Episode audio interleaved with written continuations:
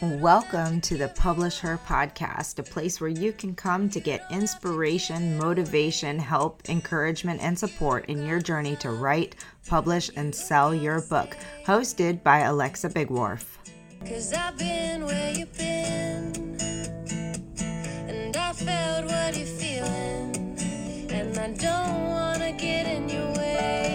All right, everyone, welcome to the 50th episode of the Publish Her podcast. This has been such a fun endeavor as we've brought in new guests and replayed some of our old episodes from uh, previous conferences that we've done and just tried to bring you fun and interesting topics. But for the milestone, um, for the milestone episodes, we like to do something special. So I asked my core team members, the ladies who have been with me from well nancy from almost the beginning and raywin shortly after that and sarah it feels like you've been with us the entire time but um for a long time we won't count years but um i asked them to come in to have a roundtable discussion with me about some of the most important things that we've learned over the past few years working with all these incredible authors and working on many many launches and many book production and and all the things that we've done to support authors along their journey. So what we're going to do tonight is each of us have come up with our top two topics that we wanted to bring to the table for things of discussion that are the key things that we have learned in the past few years. So we're going to each go through um, our our main point of topic, and we'll have a discussion around each one of these, and then we'll do the second one, and we'll have a discussion around each one of those. If this goes as planned, the way I foresee it in my head, we will have a really lovely discussion around some big things that we have learned along the way, some things we hope that our authors have learned, and some things that we hope we can help you if you're newer in your journey from um, from not doing before you make some of the mistakes. We're going to start with Sarah. I'll have Sarah jump in first just because she's at the top left of my screen and looking like she's ready to share some wisdom. So, what is your first topic that you wanted to discuss tonight?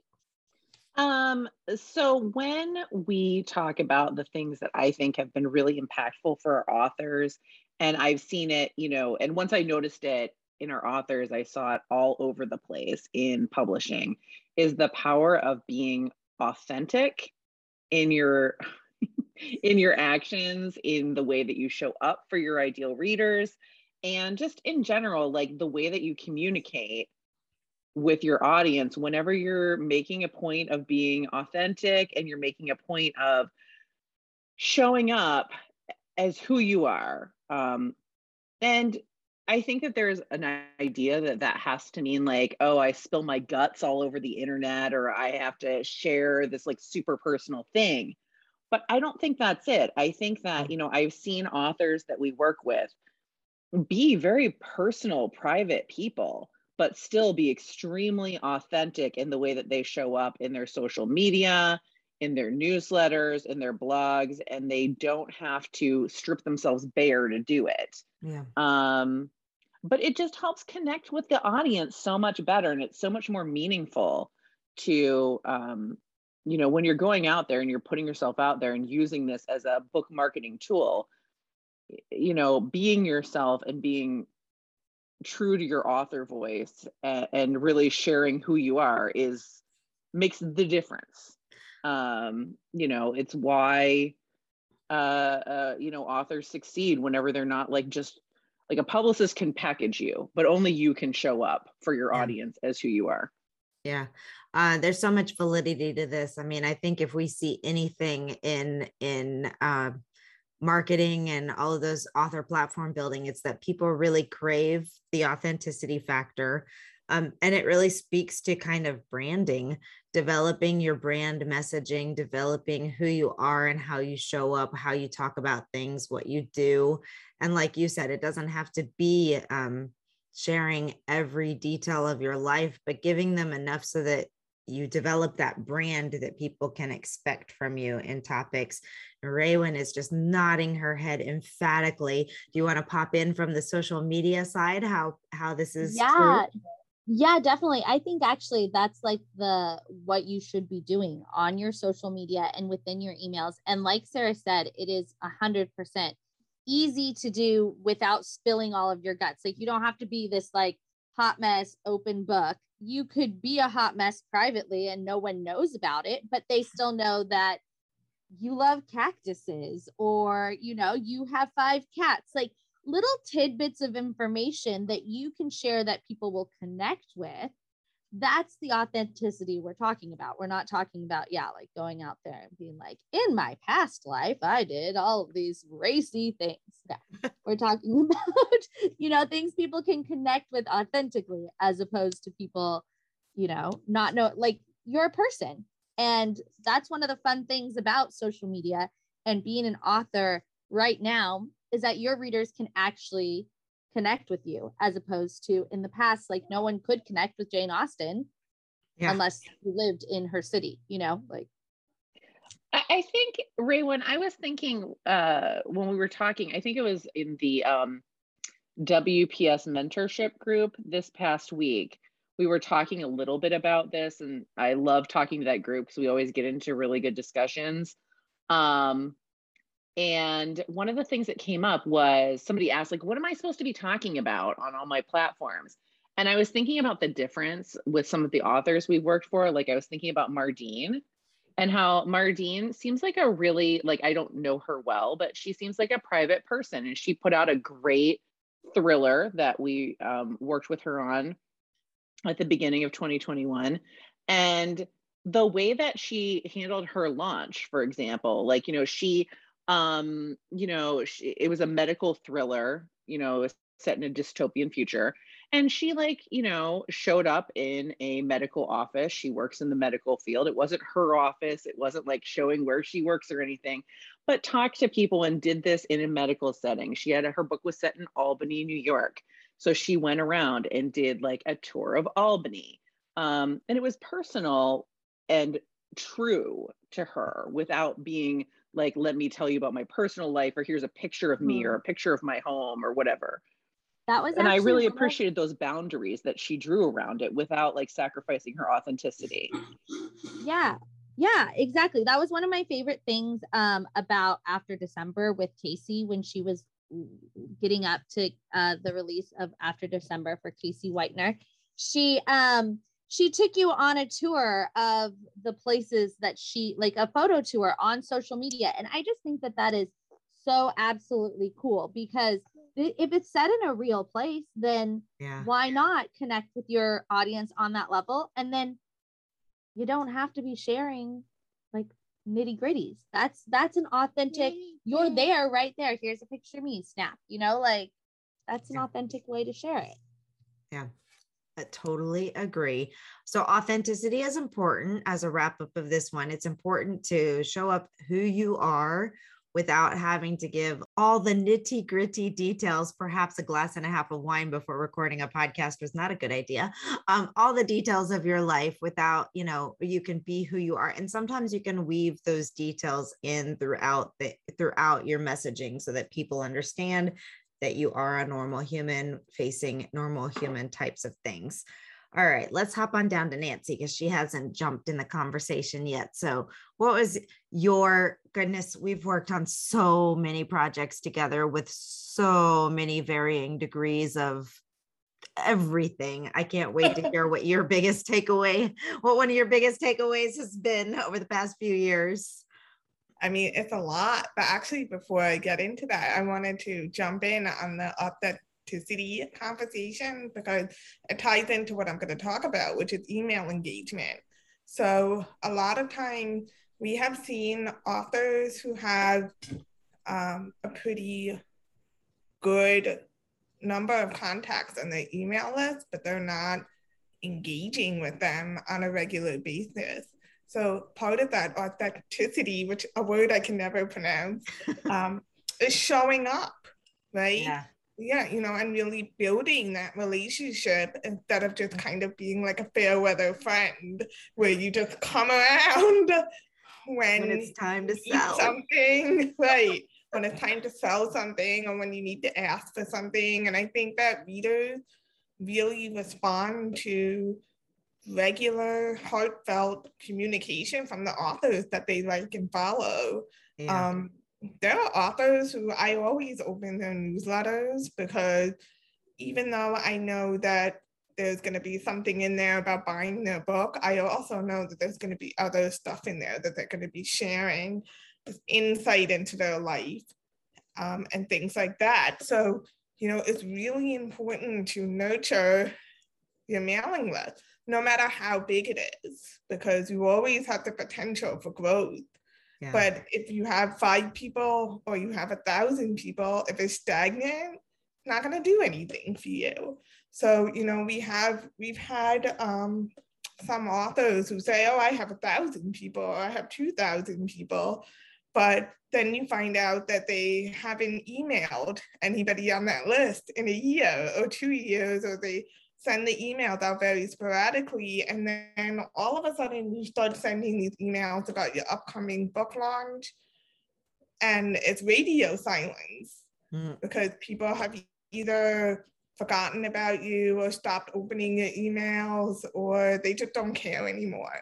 Yeah. You know, like they moved on because you haven't nurtured that relationship. So um, email engagement is um, a big lesson I think that we've seen with some of our authors and um, even getting down to looking at the data the email engagement, I have seen a big difference between um, open rates that are sent to a warm list and mm-hmm. open rates that are sent to a cold list. Oh, absolutely. So maybe capturing email addresses, like maybe through BookFunnel and stuff like that. And, you know, maybe you can start to build a relationship with those people, but you can't really count on a cold audience to drive your book launch. That's absolutely that only comes from right building a relationship with your warm audience, the people that have been on your list for a while, the people who got on your list through some other means besides getting the ARC.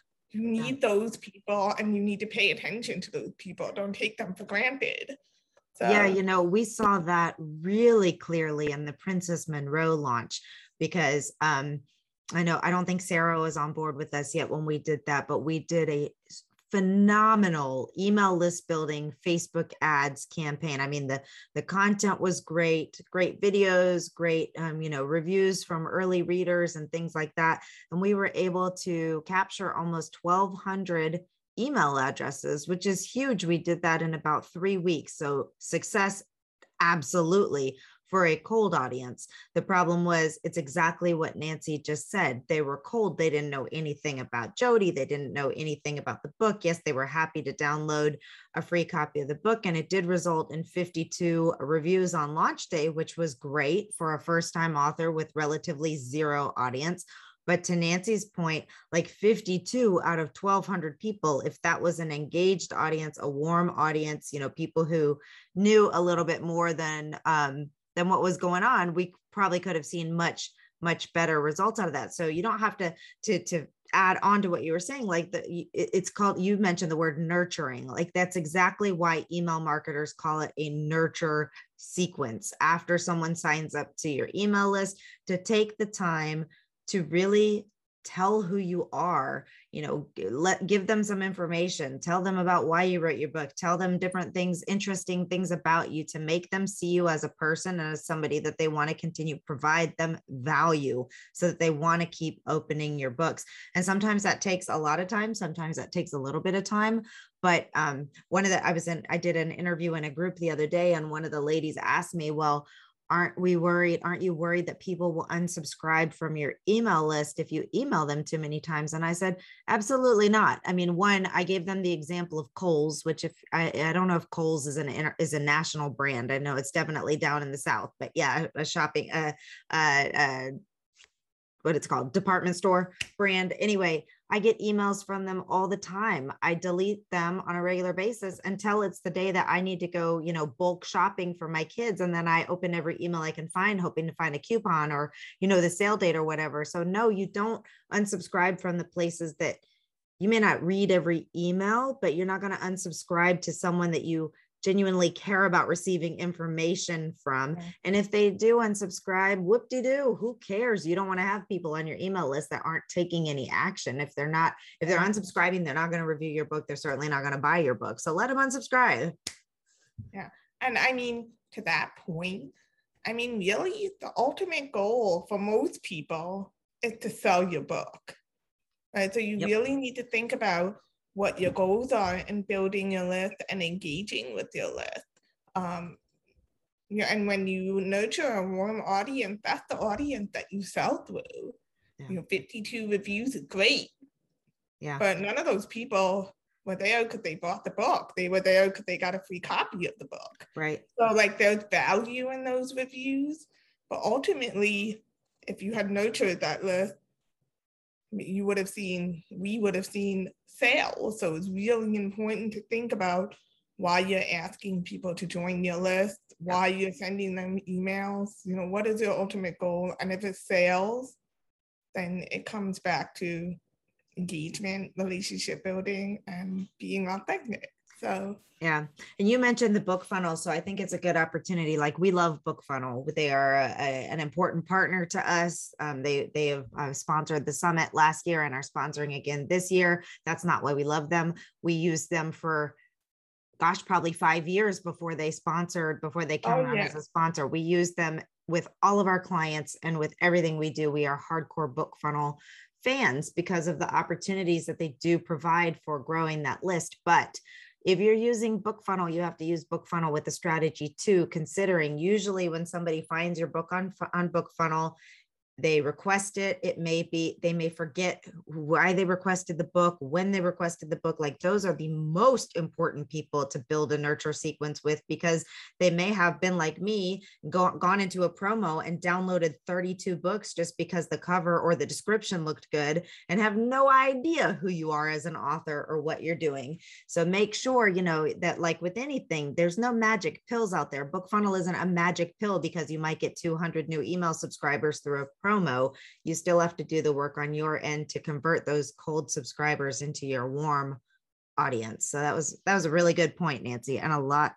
Uh, you know, it, it it's one of those things that it takes time and energy and effort to do. But if your long term goals are building a you know a, an email list full of raving fans who will share about your book review your book um, you know recommend your book to other people and buy your next book then you have to put in the work Great point. Did anybody else want to add anything before we move on to Raywin's first point? Nope. Okay, Raywin, you're up. So I think it's kind of funny because all of our points are kind of interconnected but different. And I love that because it really drives home that one point on being an author and that it's more than just writing books. It's really in that connection. So my number one thing that I've learned is that you can hire out for help in all the areas, but you still need to be showing up. Yes. Amen. Say that again. Say it again. yes. You can hire out for help in all of the areas, but you still need to be showing up in those areas. So, whenever we bring on an author, we ask them, okay, where do you like to hang out on social media?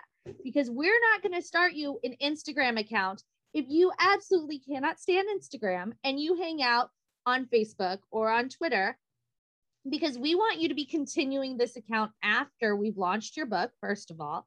But second of all, a virtual assistant, anyone who can be there, they can be. I've been telling authors this quite a lot recently. I personally can be posting on your account for you, but I'm not you. I will never, ever, ever be you. I cannot be you. I cannot come from it from the point of view that I wrote this book I can only read the book and take what I've read from it. So I could be missing your point entirely. So simple ways of like building in this engagement and this um, authenticity, like Sarah had said earlier, is writing your own copy or writing certain words that you use. For example, we've had some authors who are Canadian. They make sure they check me. They're like, favorite is spelled F A V O U R I T E. And I'm like, you guys better check me every time because it's natural for me not to have the U. But obviously, everyone knows you're from Canada. So if you're writing it and it doesn't have a U, that's going to be a problem. But it's just like little things like that that are like drive the point home of who you are. And also, I would say, like, actually talking to your followers yeah. is probably like the number one way that you could, you don't have to post the post on your account. You don't have to show up in pictures. But if you need to be the person who is replying to comments and questions that people ask, because when someone sees the account and they see your name on it, they want to be talking to you. They don't want to be talking to your virtual assistant. And to that note, too, if you do have a virtual assistant, make sure your virtual assistant identifies themselves whenever they reply to messages as, hey, I am the author's assistant. Let me get that information to them, or I will tell them to come and comment, that type of thing, because those are those are the ways that you really build that trust, I would say. Agreed 100% and I wanted to piggyback on something that you said about about hiring people to help you with your marketing like I think I think we at Write Publish Sell, I think we're we are um, the exception that we actually do read all of our authors' books. Maybe not everybody on the team reads it, but at least three people on the team read the books, if not everybody. And um, you know, uh, most marketing companies and most virtual I can't speak to most virtual assistants, but I would be very surprised if most marketing companies are actually reading the book. They re- they rely on you to provide the messaging to them and the information so that it does come across authentically.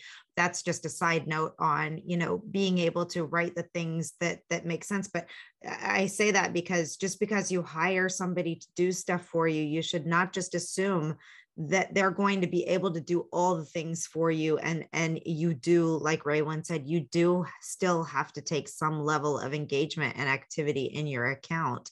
Um you just can't nobody else can be you it's i mean it's it's hard unless you work with the person long term for a long time and and really you know train to be that engaged. So great point. Um, did anybody else want to add anything on that? Okay well it's nice because my first point actually integrates really really well into what everybody has said so far on the authenticity and you know showing up and being yourself engaging with your audience. Um, and to wrap it all up my first point is how important it is to clarify your messaging.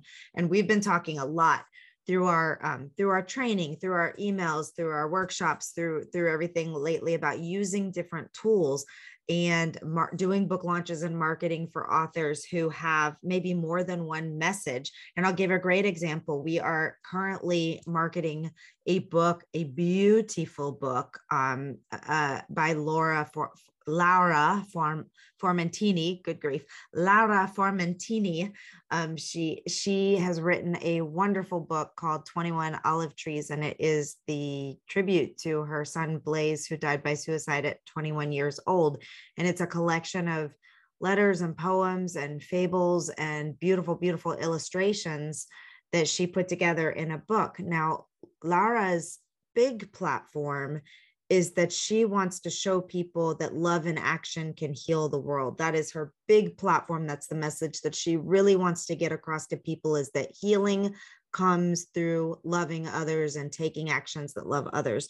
But her book truly is for people who are grieving and need need a message need a hope need encouragement need that for her and you know so we have to we have to be very careful keeping those messages um, separate because really you know if we were to pitch the book to the love and action and the healing and the transformation people and they got the book it wouldn't resonate to them in the same way that it's going to resonate with someone who has lived through the loss of someone very close to them especially the loss to suicide. So the more the clearer that you can get in your messaging down to you know exactly who you're talking to and your primary audience and exactly what you're trying to do with your book so that you can show up in front of that audience first and foremost. Even if there are other audiences that will like your book they will come naturally as as the book gets marketed and buzz is created about it. But you have to market to that one you know have that very clear message market to that one primary audience first because if you try if you start trying to market to more than one audience at the same time it gets very very difficult to do your messaging um, to everybody else, right? It gets hard to write the social media posts, to use the right hashtags, to build that audience of people who know, like, and trust you because they understand who you are. If one day your message is on this and one day your message is on that, and your emails are, are all over the place. And, and we know this just from being in Write Publish Sell because we work with authors from such a broad spectrum. Some people are just thinking about writing a book, all the way to people who have published 30 books already. And where they are in the process varies so greatly. And it's very, very hard sometimes for us to do messaging that speaks to enough people in the right way at the right time. So, really clarifying your message in the beginning, your message can expand. Of course, you can talk about other topics along the way and bring those into the fold. Of course, you can bring a big picture. Um, a, brand to social media as long as your book marketing is is geared directly towards your primary audience and you're very very clear on that messaging for who your book is for. So i think that kind of like it nicely ties in with all the things that we were just discussing wrapping that around. We didn't even do that on purpose. Did anybody else want to um, chime in on the clarifying your message point? Well i will just say before we I don't know, like if anybody else has anything else to say before I speak, but I will say that this is like actually goes really into what my second point was. So it's really like it's Perfect. you would think we coordinated this, you guys, but we truly it is we must be so like um on the same cycle here that like we're just like syncing up, you know? Uh it happens. Um, I do want to add tonight. one thing.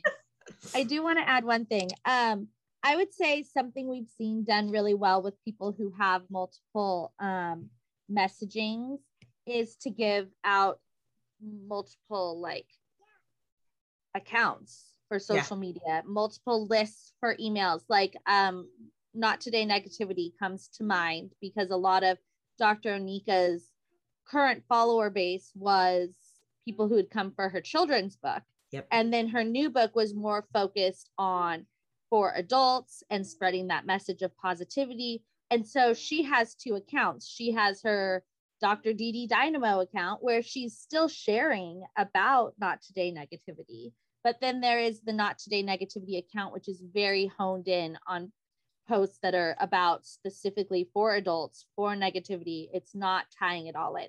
So if you're stressed about having two different, you know, book topics, big overarching messages, you can do a second account on a social media platform, a second page, like an overarching not today negativity page, Dr. Dee Dynamo page, or you could just kind of morph your message, focus on one at one point, like one quarter, and then switch it like mm-hmm. three to six months down the line, start flowing into another topic. So you don't have to have multiple accounts but there are ways where you can have multiple messaging without yeah. making it choppy. Yeah. And I think that that's something that a lot of people they think it's like all or nothing. Either mix yeah. it up all the time or don't ever mix it up. Yeah, that's a that's a great.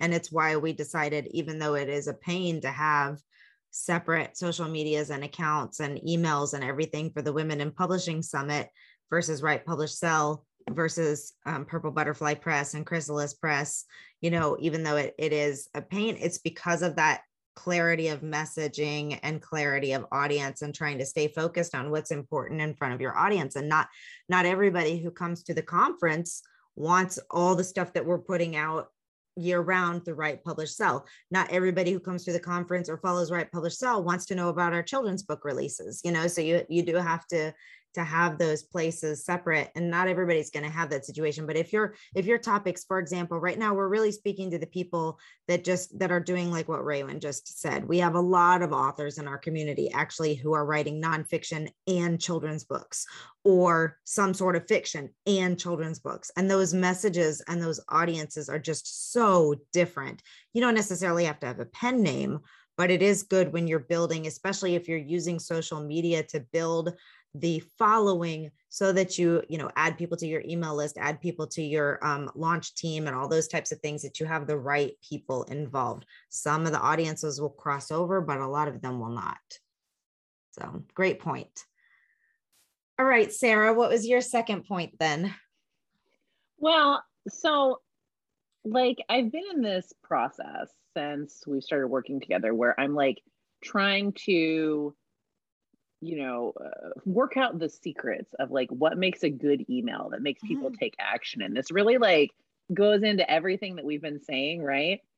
So one of the things that i think i have become more like totally sure we need to do and i want to share with all the authors out there that this might seem obvious but you do need to do it. You need to know what you're asking people to do Mhm. um, so like we had again another great discussion in one of our mentorship groups one time where somebody was like, "Ah, you know, I don't know, I don't know what to write in these newsletters. And we talked about content ideas and stuff like that.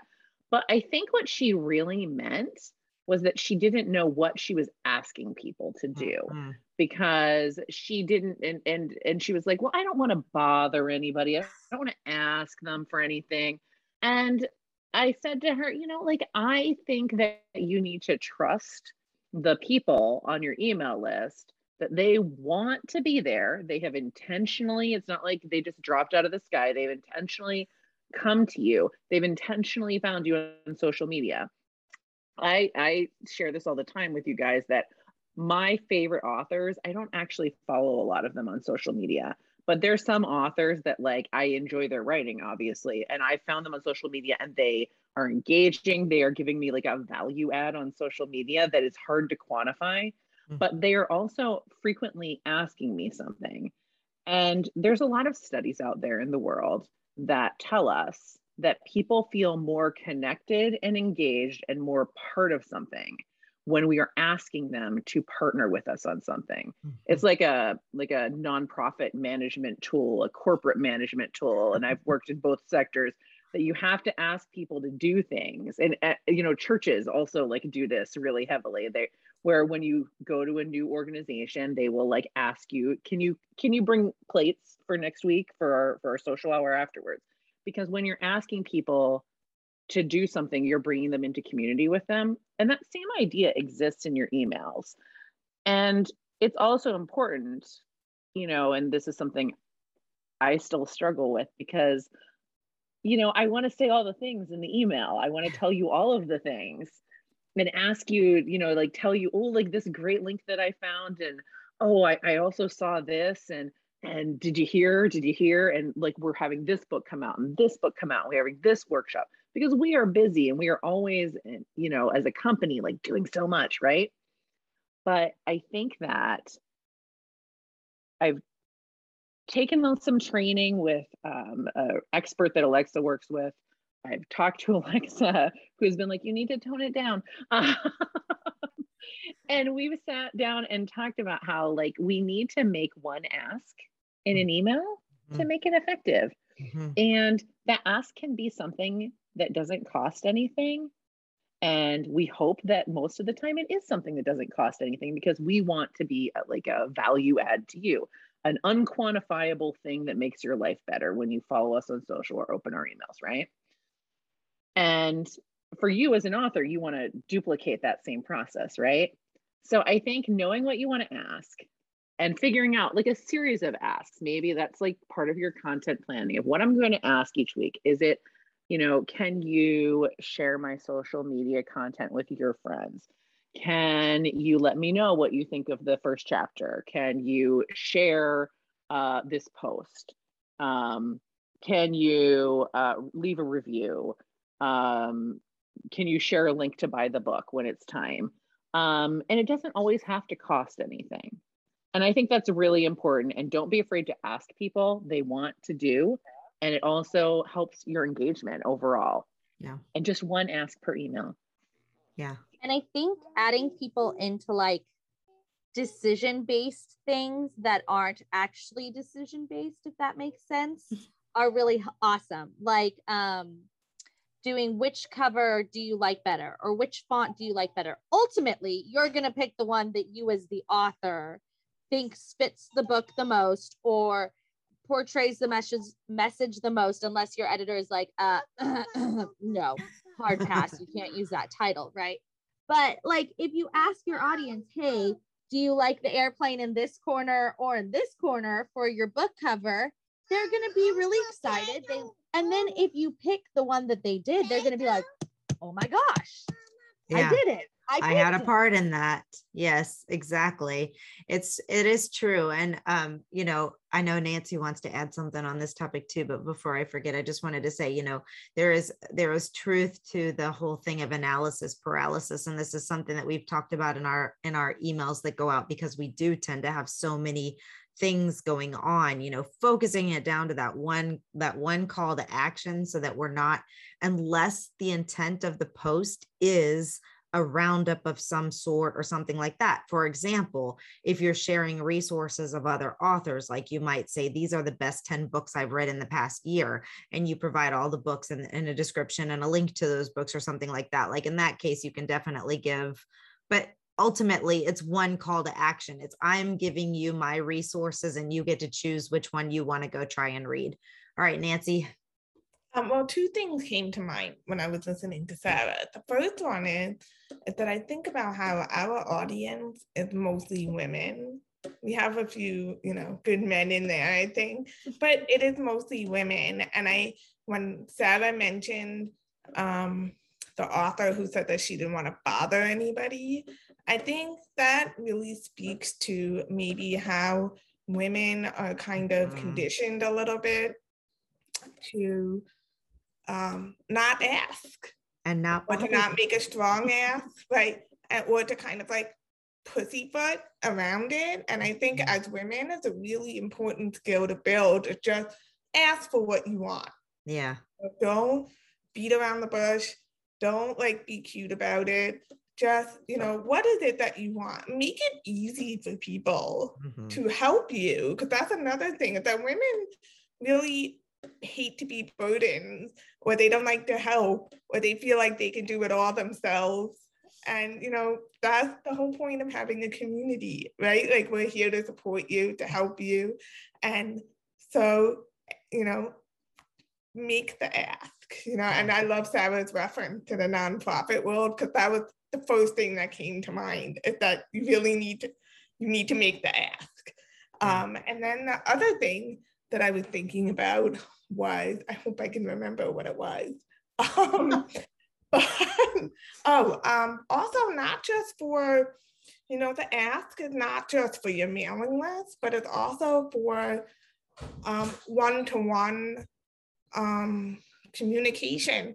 Like if you want somebody to give you an endorsement via book, if you want somebody to show your book to somebody else that they know, don't be afraid to just say, hey, I had this book and I noticed that you're connected to this person on LinkedIn. And I would love it if you could help me get connected with this person. Or um, I think that my book would really resonate with you. And I would love it if you would review it and give me a blurb. Or this is what I need, mm-hmm. you know? So it's a really good skill all around to practice in promoting your book. So those are just like the two things that came to mind. I will say too that I feel like um, sometimes, as you were saying, we're conditioned sometimes to feel like we're burdens, you know, when we ask people for things. But I think that all of us, if we sit with it and think about how we feel when somebody asks us to do something, um, it feels good to be asked to help it feels good to be valued enough and to be somebody that somebody comes to for like you you are important. Your opinion matters to me is what you're communicating to them when you're asking them for that. You you're you're a voice that i value. Your your um way of being in the world is something that i would like to emulate. Can you help me? You know and i think it feels like good I don't think if we sit and think about our actual experience of being asked to help, nine times out of 10, yeah, there's always the person who's like, can you like watch my dog, you know, or something like that. And you're like, oh, again.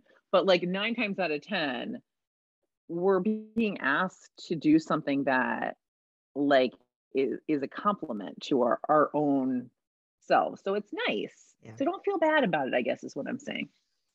I think most people do genuinely want to help and they do genuinely want to um, you know be be a part in in helping you as you're doing something significant. But on that note i do want to play the devil's advocate and just say the other part of that though is that there are you know if you're going to somebody who is super uh well known or um you know or somebody who, has a lot of stuff going on and you do ask for for a big ask from somebody you know try not to be too disappointed if someone does tell you no because there's lots of reasons why someone would say no and i know that we we've seen this a lot in this last year actually. Um, you know last summer there was one day in august when over 600 books were published and that's by known ISBN. So that doesn't even count anybody who self published a book and didn't do an ISBN or anything like this. So there's a lot, a lot, a lot, a lot, a lot of people publishing books and a lot of reviewers and a lot of people who are experts in the in, in whatever industry. A lot of people are being asked to uh, endorse and and give blurbs and all of that kind of stuff. So you know, keeping in mind um, that sometimes people just can't do everything. So you know, don't be too upset if someone does say no. and but also like even when somebody said no, that's still a really good opportunity for relationship building mm. because you have like started that connection with that person, thank them profusely yep. for their time, for considering it, for you know even just getting back to you because a lot of yeah. people won't even get back to you that's right and so even when you have a quote unquote rejection that is the start of a relationship. Yep. You know, and so think about it that way. That's a great point. Yeah, I would definitely say uh, the majority of the time that somebody says no, it has nothing to do with the actual product or right. thing you're trying to get them to do. It has a hundred percent something to do with their time, their money, their like mm-hmm. I say no all the time because I'm like, I want to buy that book, but if I buy it now, it's just going to sit on my shelf and I'm not going to read it. Yeah. But the same thing happens when I reach out to people for our advanced reader reader copies. A lot of times, no one ever answers. If I say, "Hey, do you want to get?" Hey, do you want to get a free copy of the book? A lot of times, they just don't answer. Yeah all the times someone answers and says, Hey, I'm really too busy right now. Thank you so much. That starts my conversation where I can say, Well, what type of books do you like? Yeah. When will you have time? We have some books coming out at this many months. So if you're an author and you can say, Okay, well, you know, can I reach back out to you? Yeah what what's it's never too late say? for a review, no? right? It's exactly. never too late. exactly. Yeah, great point. Okay, let's see who went who went second last time. We'll go Nancy this time. Okay.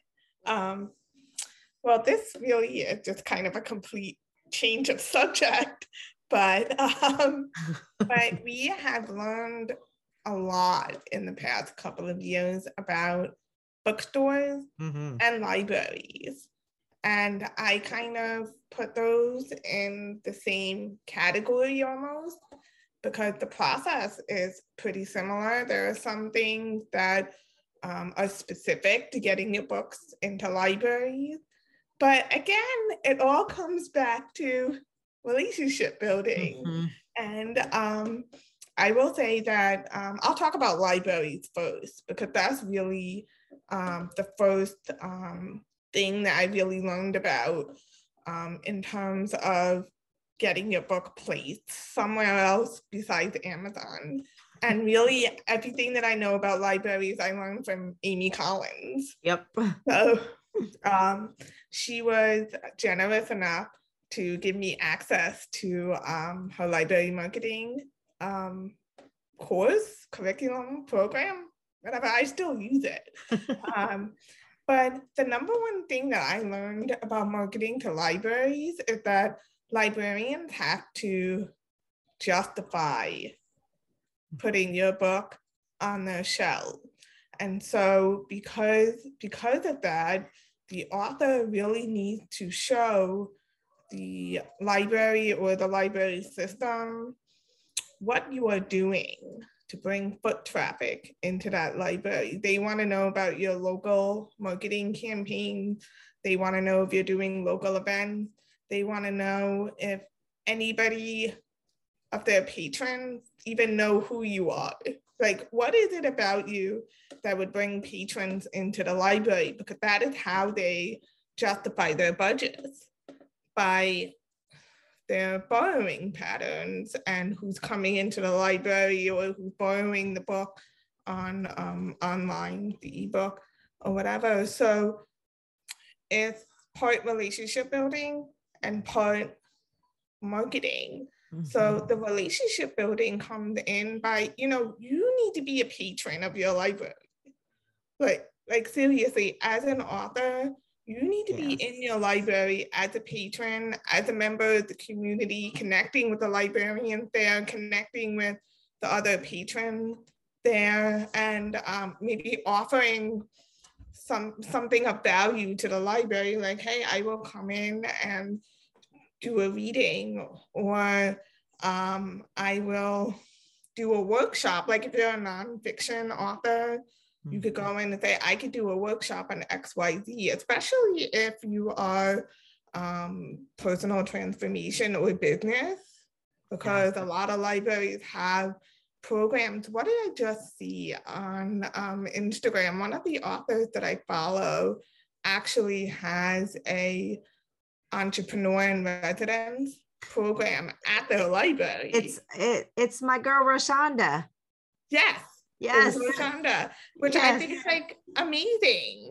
You know, it's so amazing. And so libraries are just full of untapped potential. They have so many programs for the community and programs that you as an author can offer value to. And then the other piece of it, like I said, is the marketing. Like you have to show um, that you have readings booked, that you um, that you're doing maybe an advertising campaign, a local advertising campaign, um, something that will bring people into the library and say, hey, I need the newest release from this author. Um, and you can also, um, if you're relatively unknown or if you're just unknown, like a lot of first time authors are, this is another way that relationship building comes into play. This is another ask that you mm-hmm. can have for your readers and for your audience. Hey, if you live in this area, please go into this library and request my book. Yeah. Because if you, if you're, and I'm going to get to this in a second when we talk about bookstores, but a big lesson that Alexa and I learned in 2017 when we went to Book Expo. I was going to um, share that story if you didn't. I was like, he's that, like, isn't this cute?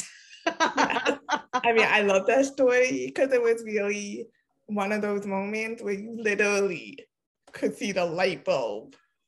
Like yeah. it was like yeah. ding.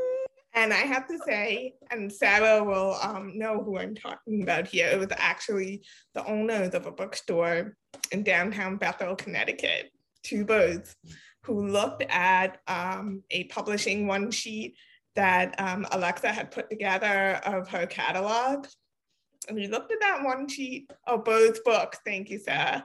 Um, I'll never forget him. He is ingrained in my brain for the rest of my life. right. because this this catalog said that the books were available on Amazon, and he was basically like, nope, no bookstore is ever gonna order any of these books because well we don't like amazon. So um i think alexa probably you know like the direct quote i don't know but the exact words that he said. Um but it's the same is true for libraries librarians get their books from a specific source okay? Your, your book cannot just be available on amazon has to be available through a distributor that that library will get the book from. Um, and so same thing for bookstores. Bookstores will order from Ingram. They will order from um, Baker. Baker and Taylor, And I Yeah, think but they order from Bookshop too. Well, um, Or they can, can't they, like, I don't remember. I. rem- Well, Isn't Baker and Taylor like the biggest one for libraries? yeah. That I Um, don't know. There's a few of them, but It there's is, it is a um, big distributor, but I don't yeah, know if it's the main. But the point is not Amazon, Right, right? No bookstore is gonna order your book on Amazon. So um, the biggest thing that we learned about bookstores is that um, there are actually there's more than one way to get your book into Mm-hmm. bookstores, and it's the same thing. Bookstores want to know that your book is gonna bring traffic into the store yep, whether it's people buying from their website or people actually coming into the store and getting it. So um, you need to, first of all, build relationships with your local bookstores. Get to know the book buyer at the bookstore to go in, introduce yourself, find out, first of all, what their threshold is for um, the wholesale discount on the book because we've had bookstores write back to us and say, hey, this book book looks really great, but your discount is not high enough. We're not gonna And before you go on, I want to add something to this point because this is very, very, very important. If you go to a bookstore and they tell you that their minimum amount is 30%, your discount on Ingram has to be 45 because Ingram takes a 15% cut. And then, so if, if you put it at 30, because that's what the um, bookstore told you, and Ingram takes 15, then you're actually only giving a 15% to retailers. So whatever the bookstore tells you as a minimum, this the industry standard is 55%, 40% at retailers and 15 for for Ingram through Ingram. That's the industry that's not the industry standard. That's the um the Ingram industry standard, I should say. Yeah. Um, yeah. and so a lot of times bookstores will say, well, we have a consignment program, Mhm. which is another good, valid, legit way to get your book on the shelf because the bottom line is that for a bookstore, it's a business decision. Mhm. Uh, their profit margins are so slim. Yep. And also for you as the author, you don't want to take the risk of having your books returned. And a lot of bookstores really do prefer that your books are returnable so that if they can't sell your books, they can get their money back. That's right. Um, consignment is a great way to go. And um, we did that recently with um, Before Pittsburgh. Um, Casey's book is available at Fiction Addiction in Greenville, South Carolina. Um, and you know, when most bookstores that I've been in, they don't have a big sign that says these books are on consignment. Not usually. They're just they're just on the shelf in the store. So that's really ultimately what matters is that your book is available in the store for people to buy on the spot. If you're really having a hard time, then this is another ask for your audience, for your readers. Go into the bookstore and request my book Yep. because if they if there are people requesting the book, then they will be more likely to stock it. Um, so that's probably the biggest lesson I think that we learned about bookstores and libraries. It's really you need to understand what bookstores and libraries want and what their threshold is for even considering to stock your book.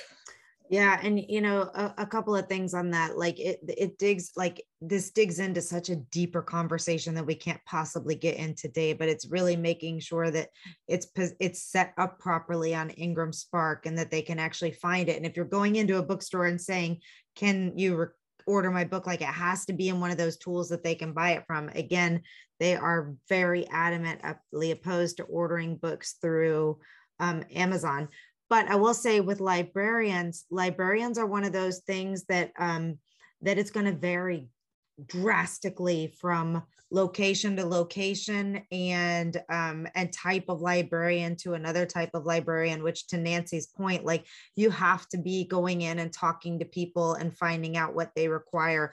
I've talked to some librarians who say they have they're they're in charge of their budget and they can spend wherever they want to. So if they see a good book that is on amazon they may or may not purchase it from amazon. So that's not as hardcore of a line drawn in the sand there. But then like with children's books for example i was speaking to um, a friend of mine from college who is a librarian at a local school here. And um, and she told me that she will only order children's books that, that she can get through Follett.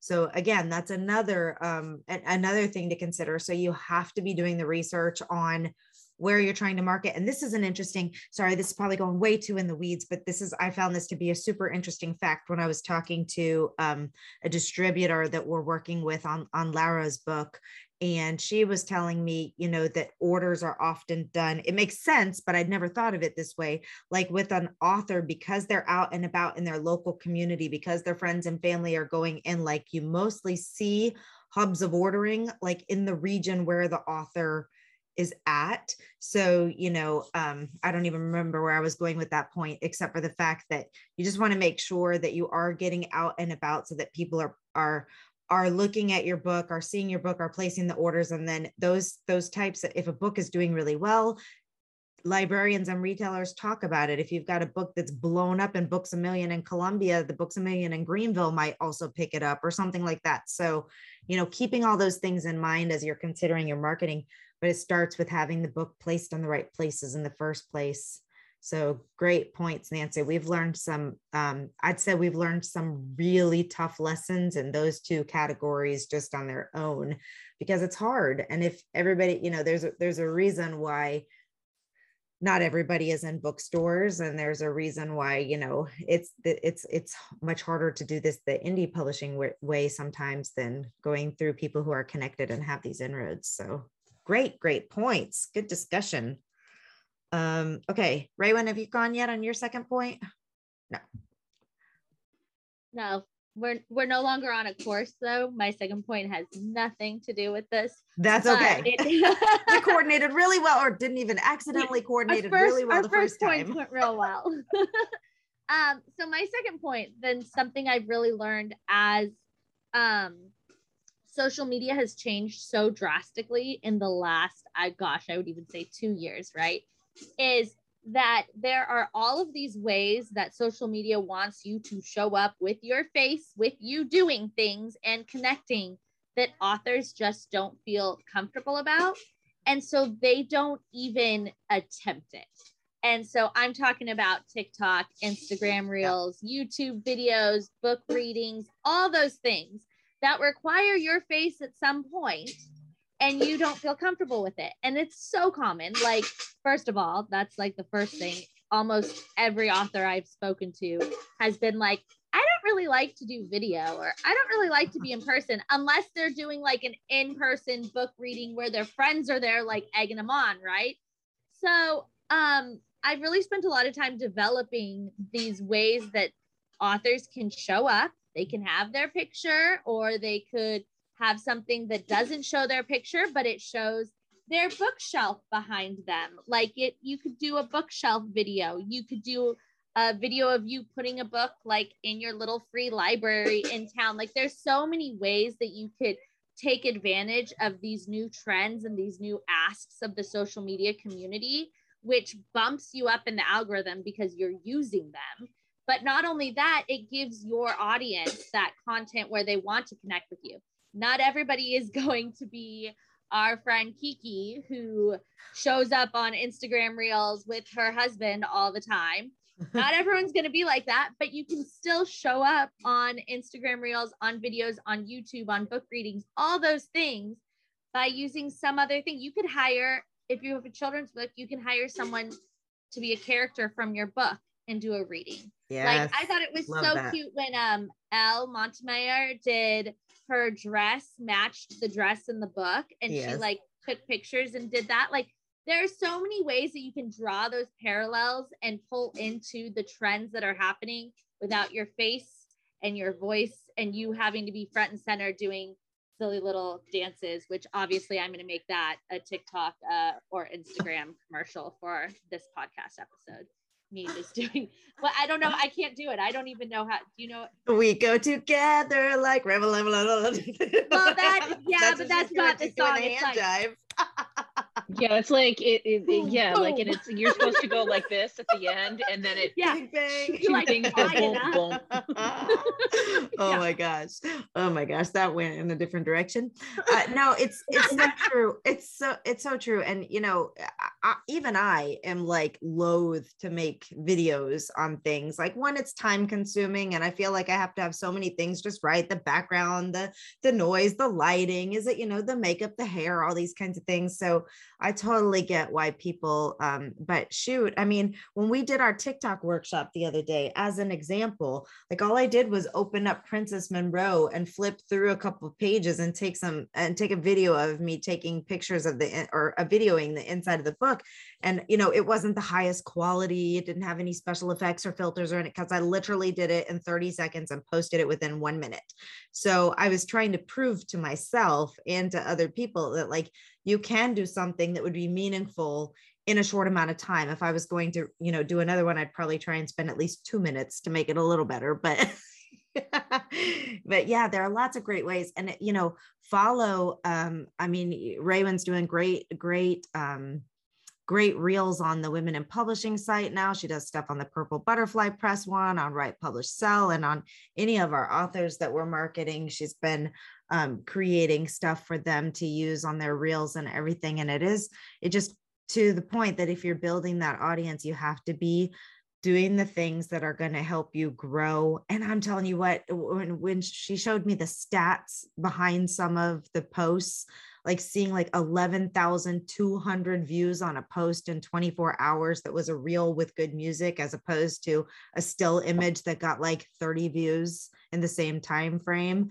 you know i mean it, it really does make a difference so great point awesome point okay so my very last thing that i want to say that i think wraps this all up with a nice little bow is that excuse me for being a little tough love here. None of anything that we have just talked about matters if you produce a book or publish a book that is not good or that isn't positioned well or that has a terrible cover or that hasn't been edited or any of these things. And we just saw I shared this with Ray Raywin earlier. I think I shared it with all three of you actually. Um, a post that I saw on Instagram of an author basically defending her book because it got some really unkind reviews. And without going into a lot of details, it was largely because of, uh, I think that maybe I, uh, I'm just reading between the lines here, so I could be totally wrong, but it felt like there might have been some some content that people took issue with or um, you know didn't have sensitivity readers maybe and apparently there were a lot of critiques on the quality of the writing as well. And when you get into a position where you're having to say well my my future books will be better or something like that like let's try not to have that be our scenario you know do things right from the beginning from the beginning make sure it's it's edited and proofread and if it needs another round through if you're finding things you know do do those things as well. Make sure it has a cover that's been designed by a professional cover artist. You guys a lot of us think our cover designs look so good. I thought my first cover looked so good. It did not but i couldn't see that until other until you know a very kind mentor told me this is not what book cover good book covers look like and you need to spend some time researching what other book covers in your genre look like. You need to spend some time seeing what the elements of a cover are. You need to go to the industry standards checklist and see what elements should be on your cover and on the spine and all these types of things. And those were not unkind words. She wasn't being mean to me. She was trying to help me. And she you know changed the rest of my career basically by giving me that knowledge base and by and by sharing that information so that my book could be better. You know we all make mistakes as as beginning authors. None of us come out with perfect books in the beginning and i'm not saying that you should have that expectation but there's a lot that you can do before you go to launch. Going to critique groups, getting beta readers, getting advanced readers, um, having sensitivity readers, you know, being so careful about the things that you write about if they're knowing that if you tr- if you decide to write controversy you're going to also welcome controversy into your life things like that. But having a having a well designed cover and making sure that your book is positioned well and all, positioning includes the metadata. It includes keywords categories a good cover that people that fits the genre. Um, I, we're going to do a webinar in January with Alex of K-Lytics, which I am super, super stoked about.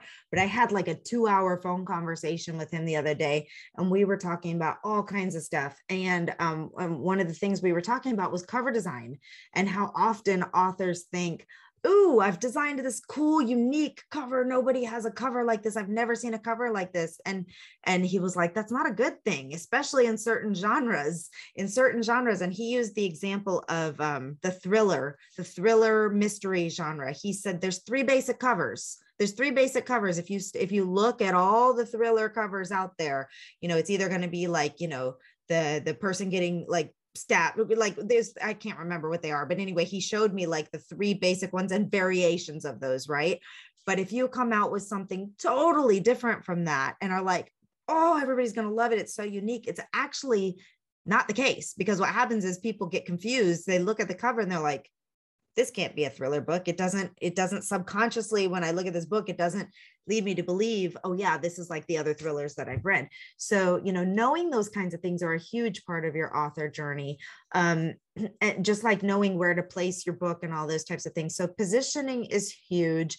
Um, i do believe in our uh, maybe November webinar. I'm not sure right now. I don't think we've scheduled Bublish yet, but when Bublish does their, when Kathy Meis of Bublish does their um, webinar for the Women in Publishing Summit, I know she's going to talk about positioning and um, and also the editorial process as part of positioning. So that's going to be a webinar you're going to want to to come to and learn about because these are the things that truly make or break your book. And if you're not setting your book up for success from the foundation, then it really doesn't matter anything else that you do beyond that point because you're not going to be able to get the good reviews, the good sales, the good traction, the good buzz around your book.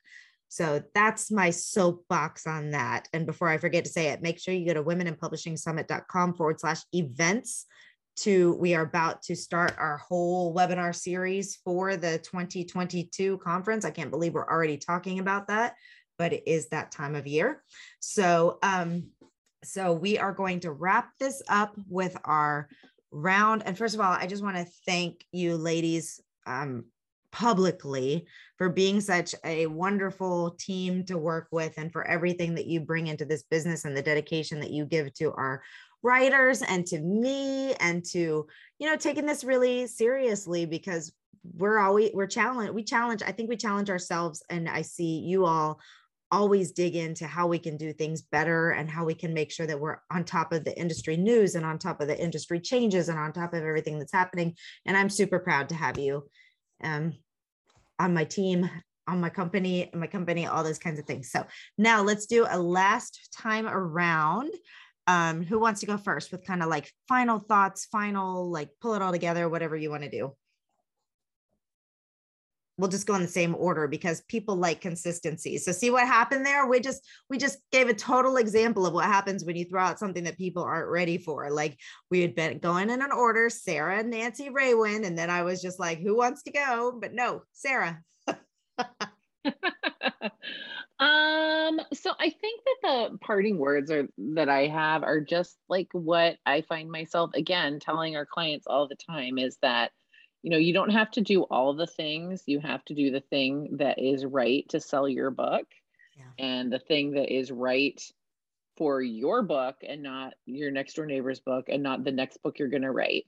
Um, and and try and find as much joy and happiness in it as you can. This is a job uh, and it is a job that most of us are doing while we're doing another job too. Um, and you have to uh, try and wring whatever joy and pleasure you can get out of this um out of this out of this piece of marketing your book. You love the writing. You wanted to write this book and put it out into the world. And communicating with your readers is just an extension of that. So try and find the love in it and i think you'll have a great experience. So yay. Yay.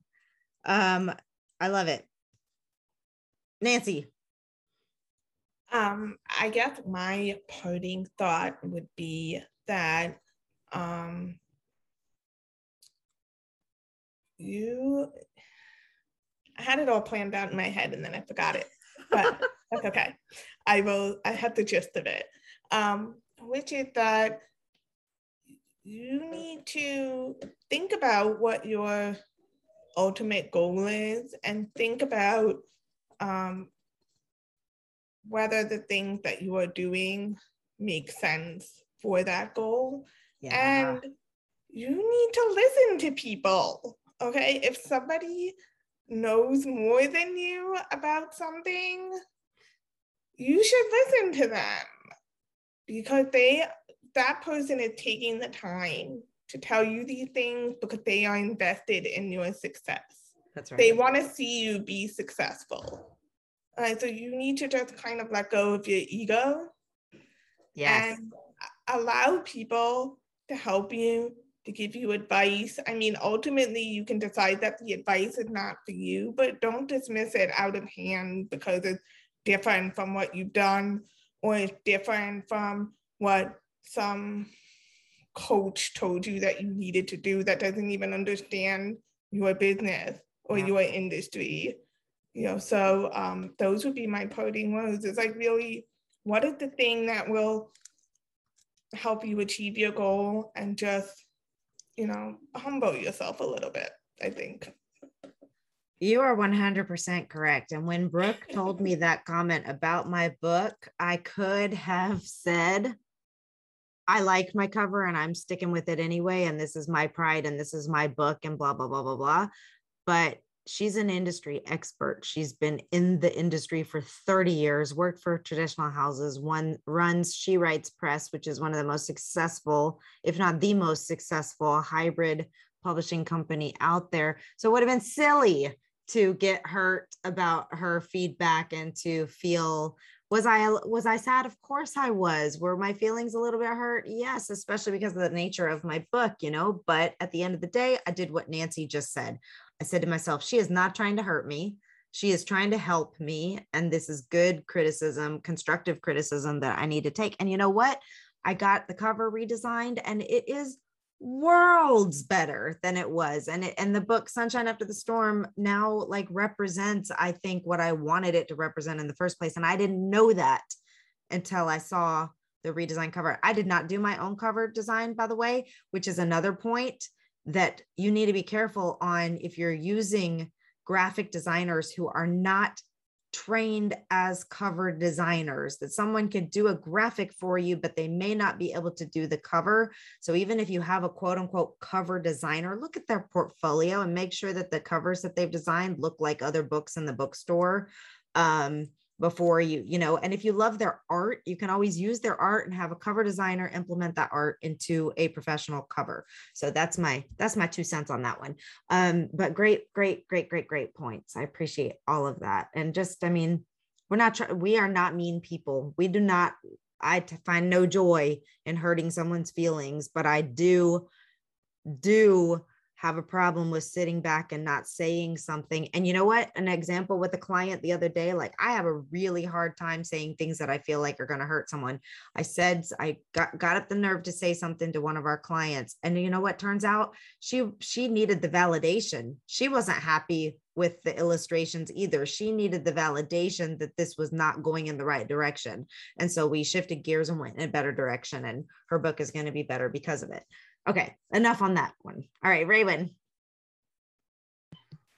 Well, not quite so profound, but in my area of expertise, uh, if you're on social media, it is 100% social media. Social. We got to focus in on that word.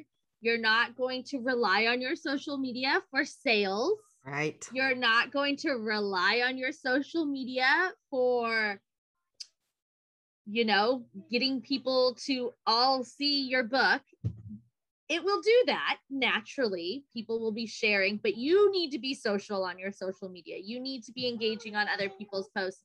You need to be posting social things instead of just like the same picture of your coffee mug or your food every single day and expect people to want to follow, read your book because you're sharing your favorite dessert every day. Of course, they'll want to read your book. No, you need to be social.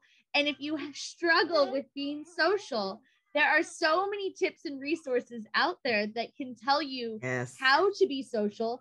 Just use those tips as opposed to using the tips that say, put 30 hashtags in every post and make sure you are using your location and make sure you're using a link and blah, blah, blah. No, those are important things, yes. But the number one thing is that your social media is building your audience's relationship with you socially. They want to be your friend, be your friend of the readers of your book. Agreed so much. And Ezra really wants to be part of this podcast. And he literally, the whole time Raywin was on mute, was nowhere in the picture, was not talking to her, was not doing anything. And the moment she opened her mouth, he's there trying to get in. Well, he wants to be part of this conversation. I hear it. Well, and he's you know, always yelling, Alexa, Alexa. Hi, Ezra. Well, you know, to that point, Raywin, you know, it's it really is about being social and engaging with people and building a following of people who are interested in you as a person. I believe today I posted a post, or maybe yesterday, I posted a post with zero hashtags, zero anything. It was just me posting a picture of something going on in my life that I wanted to share.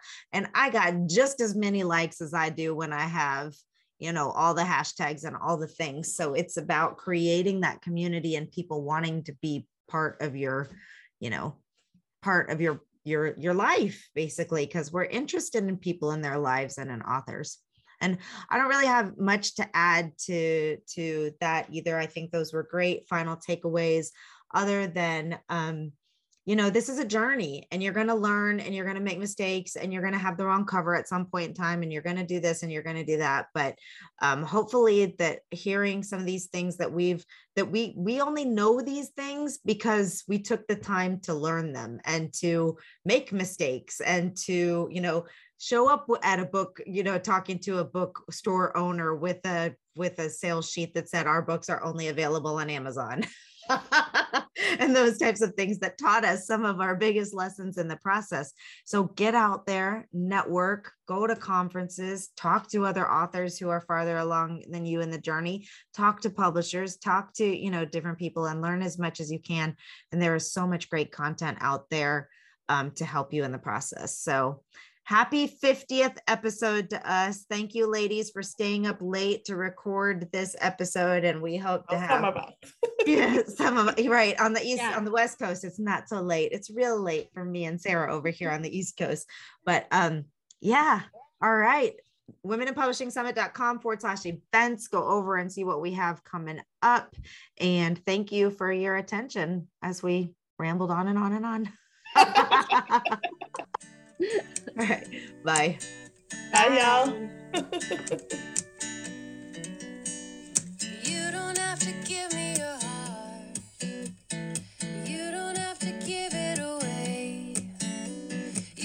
Thank you for joining us on the Publish Her Podcast. We hope to see you back for the next episode. Great, huge thanks goes to Jasmine Commerce for the use of her song. You can find Jasmine on SoundCloud. Go check out all of her music. We'll see you next time.